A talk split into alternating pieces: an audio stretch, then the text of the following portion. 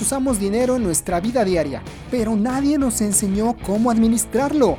Esto es Billetera Saludable, el podcast que te ayuda a tomar buenas decisiones financieras. Bienvenido.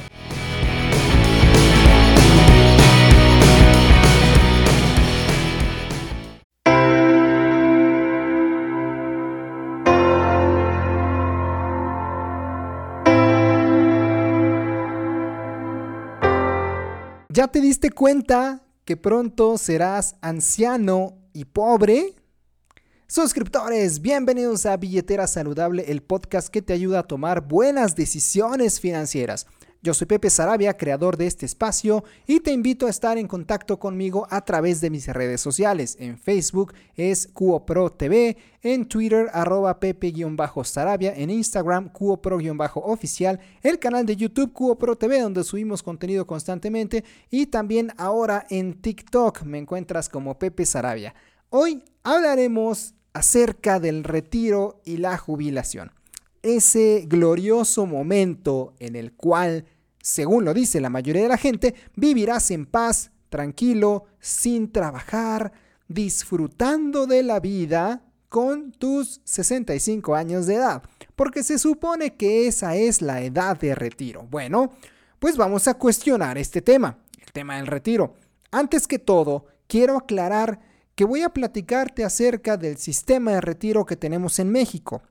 En otros países eh, tienen sus diferencias, algunos se parecen más, algunos no tanto, pero al final el mensaje también aplica, ¿no? Bueno, veamos.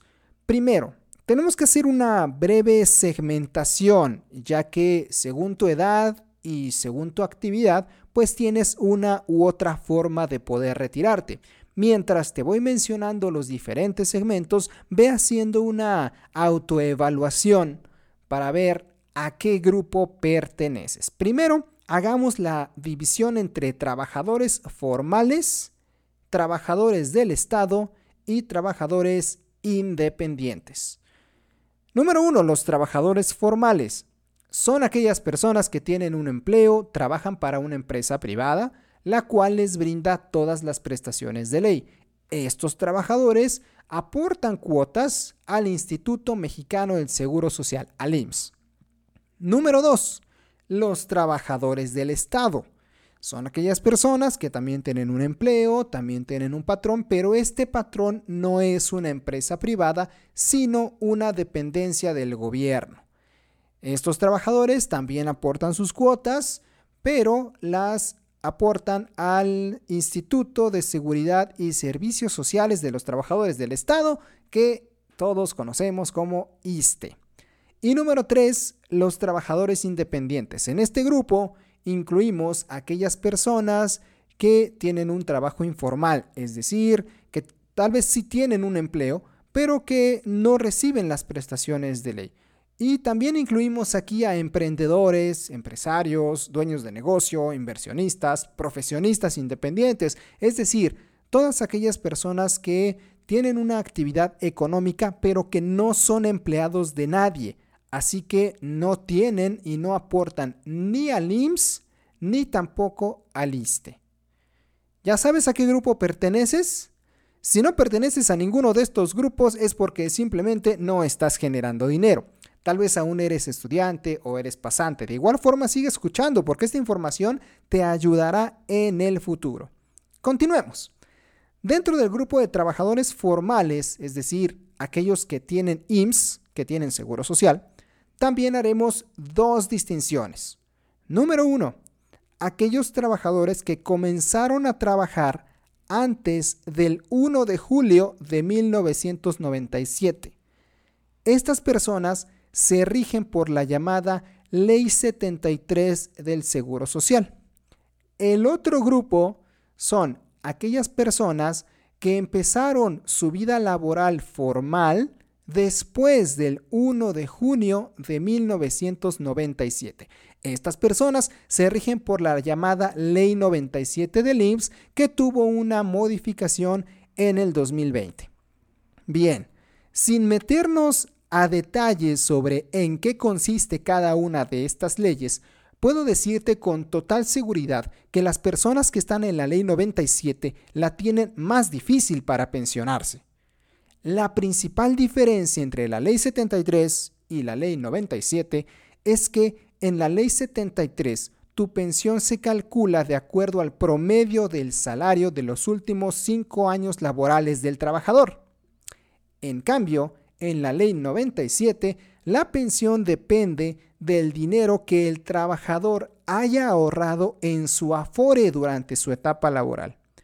Quiero ser lo más claro posible en este tema porque me parece crucial que todos, o que la gran mayoría de las personas por lo menos, conozca, siquiera de forma básica, cómo funcionan los sistemas de ahorro para el retiro de tal manera que tú estés lo más informado posible sobre estos temas y en consecuencia puedas tomar acciones. Las personas que están en la ley 73 del IMSS se pueden pensionar, es decir, recibir un dinero mensual de por vida, siempre y cuando cumplan estos tres requisitos. Número uno, tener al menos 500 semanas cotizadas. ¿Qué es una semana cotizada? Es una semana de trabajo para entenderlo rápido. Cada semana que trabajas en tu empleo formal se va sumando. Tienes que juntar mínimo 500 semanas que equivalen a unos 9 años, 8 meses aproximadamente de trabajo, de trabajo formal, y que estas semanas estén reconocidas en el sistema del IMSS.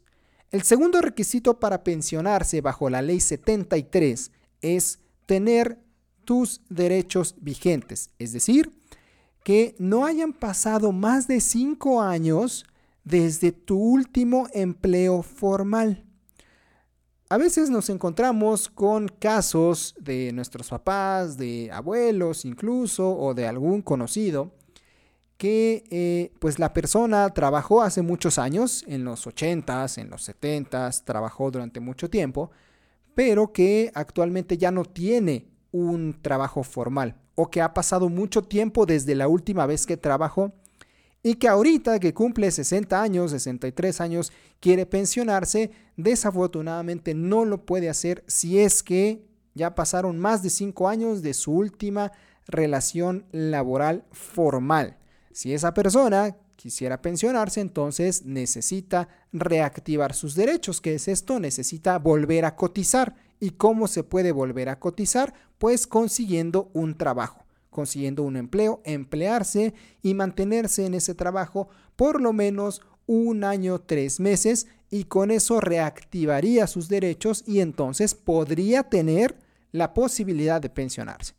Y el tercer requisito para obtener una pensión bajo la ley 73 del IMSS es tener 60 años de edad cumplidos, por lo menos. Todo el tiempo que una persona trabaja bajo esta ley, va haciendo aportaciones a su fondo de retiro en el IMSS. Ese dinero es administrado por el gobierno y es el mismo gobierno quien se hace cargo de pagar las pensiones. El cálculo se hace, como te dije anteriormente, tomando en cuenta el salario promedio del trabajador en los últimos cinco años de su vida laboral. Así que, una persona que trabaja durante muchos años y que además logró tener un sueldo importante al final de su carrera, aspira a tener una pensión de muy buen nivel. De ahí que el consejo de nuestros padres y abuelos ese consejo que nos dieron cuando éramos pequeños acerca de estudiar, sacar una carrera, conseguir un buen empleo, eh, cobra muchísimo sentido desde el punto de vista de ellos. Porque para la generación de la ley 73 es tremendamente rentable conseguir un buen empleo, escalar en ese empleo y de esa forma poder aspirar a tener un buen dinero para el retiro. Esa fórmula para esa generación funciona muy bien. Por eso nuestros papás, nuestros abuelos siempre nos están o sí, siempre nos están recordando, recomendando, aconsejando, estudia, saca una carrera, consigue un buen trabajo, échale ganas al trabajo y trata de ganar lo más posible. Pero todo cambió en 1997 con la creación de la Ley 97 del IMSS. Las reglas del juego, del juego cambiaron drásticamente. Voy a ponerte en contexto, no para defender al gobierno ni mucho menos, ¿eh? pero para comprender el entorno y las razones de estos cambios en la ley de pensiones del IMSS. Como ya te platiqué, en la ley 73 los trabajadores reciben buenas prestaciones en su mayoría, pero también te dije que el gobierno es quien administra las cuotas de los trabajadores. Tú y yo sabemos que el gobierno no es precisamente el mejor administrador de nuestros recursos económicos. ¿De dónde sale el dinero para pagar las pensiones? Pues sale de las cuotas que aportan los trabajadores más jóvenes. Así de sencillo. ¿Cómo funcionaba ese sistema? Un trabajador de la fábrica X llegaba a los 60 años de edad. Se pensiona. Como deja de trabajar, pues deja de aportar cuotas al IMSS. Pero para cubrir ese puesto de trabajo, la fábrica X contrata a un nuevo trabajador que sí pague sus cuotas.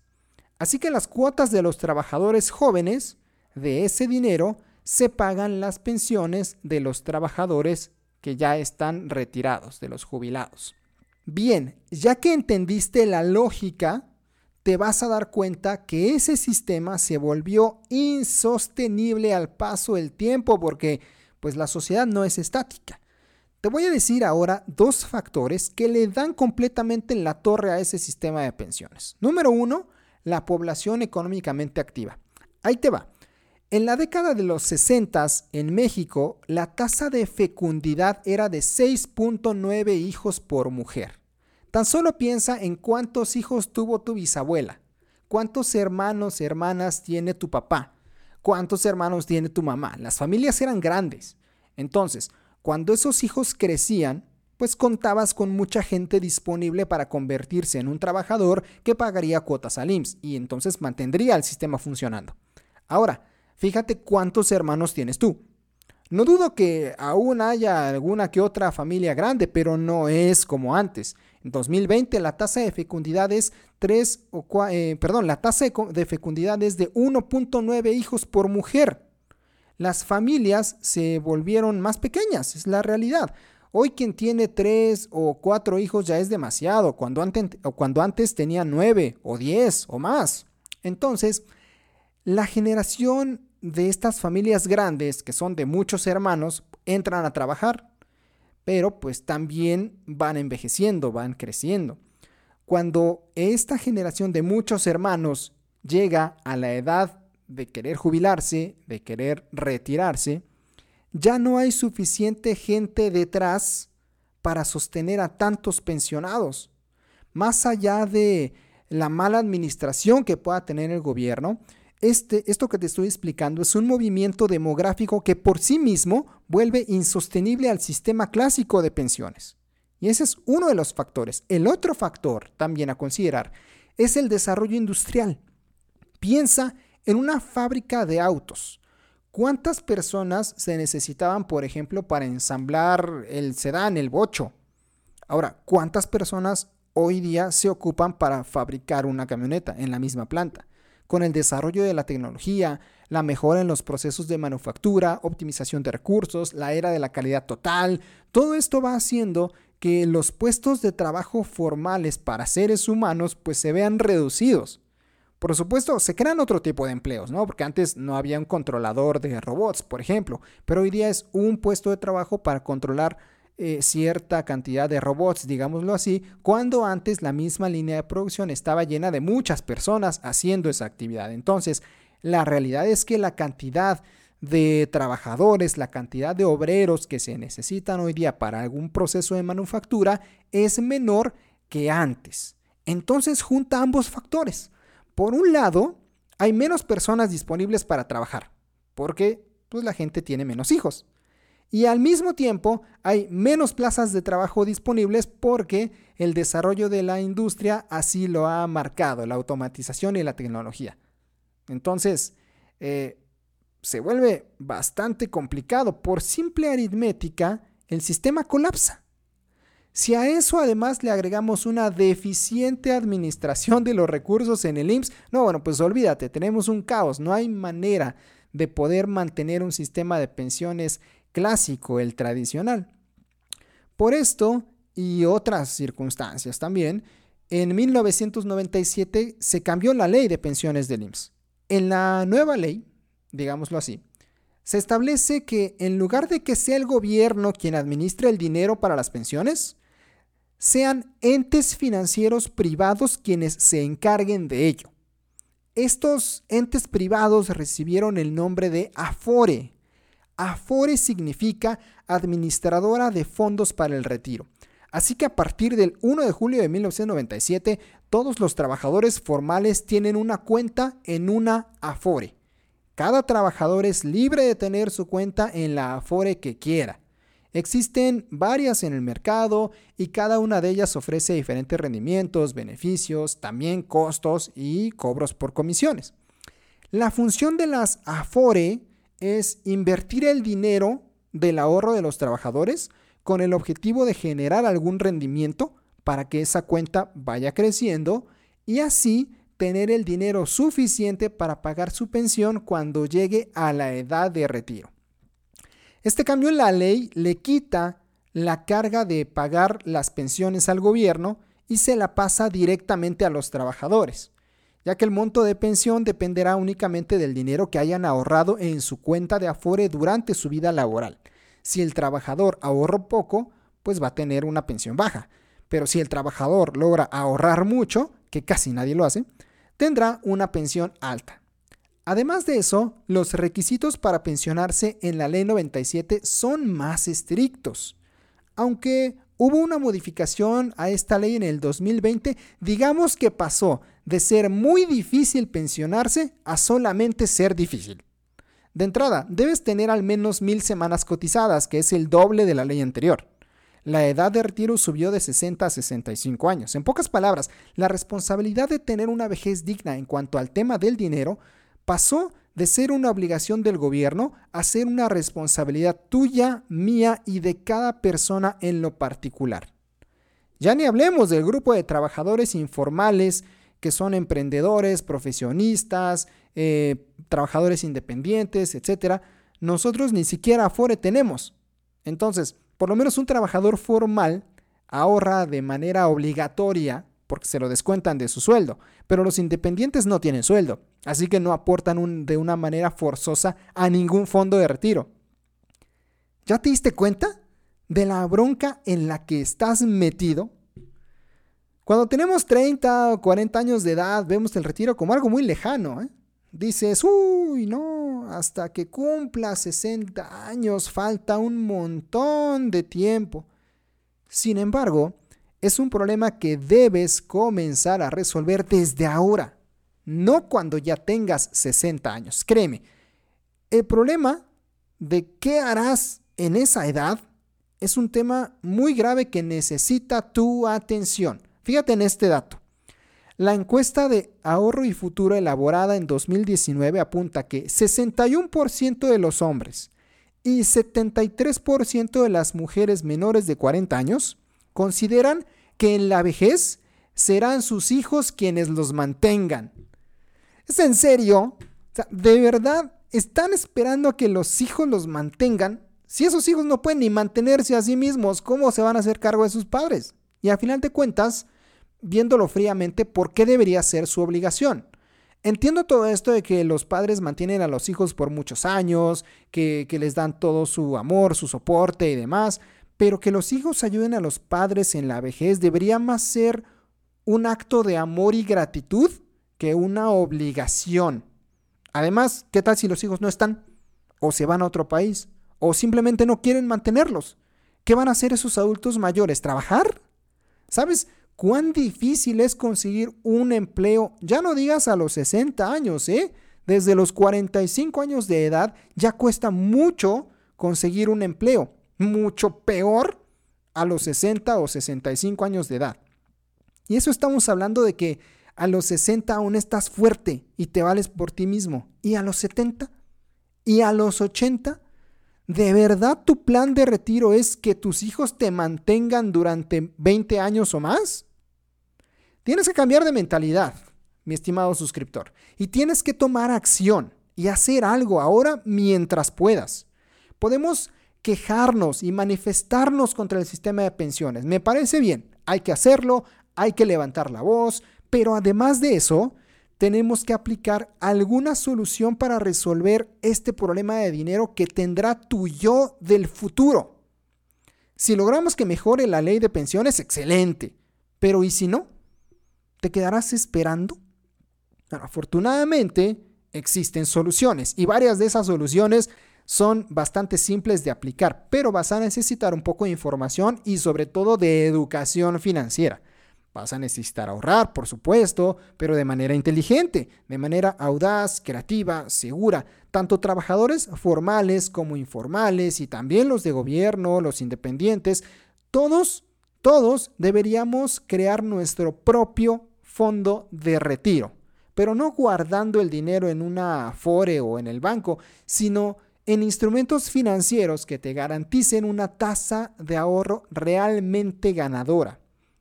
¿Dónde están esos instrumentos? Entonces sale la pregunta en tu mente, ¿cómo se ahorra correctamente el dinero para el retiro? Bueno, pues eso eso lo platicaremos en el siguiente episodio, mis queridos suscriptores, porque es un tema muy extenso, muy interesante, pero tampoco quiero que este podcast se vuelva demasiado, demasiado largo y se vuelva hasta aburrido, así que mejor lo platicamos en la siguiente emisión. Por lo pronto, te recomiendo que escuches este podcast muchas veces, que lo estudies. Hay cosas que necesitas saber sí o sí. ¿Qué es eso que debes saber? Número uno, ¿a qué ley del IMSS perteneces? ¿73, 97 o ambas? Número dos, ¿en qué afore estás y cuál es tu estado de cuenta? Hay gente que no sabe ni dónde está la Afore, ni cuánto dinero está en la Afore, ni con qué salario lo tienen dado de alta. Vamos, es información básica que debes, debes de conocer, por supuesto.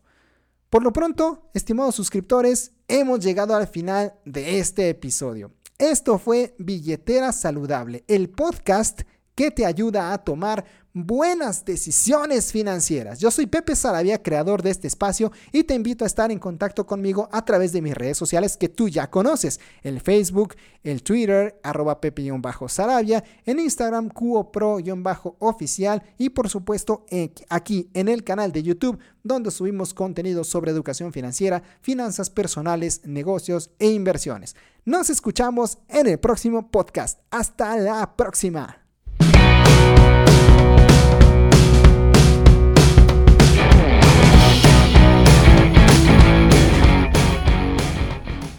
Ahora eres más listo con tu dinero. Suscríbete y escucha el próximo episodio de Billetera Saludable, el podcast que te ayuda a tomar buenas decisiones financieras. Hasta la próxima.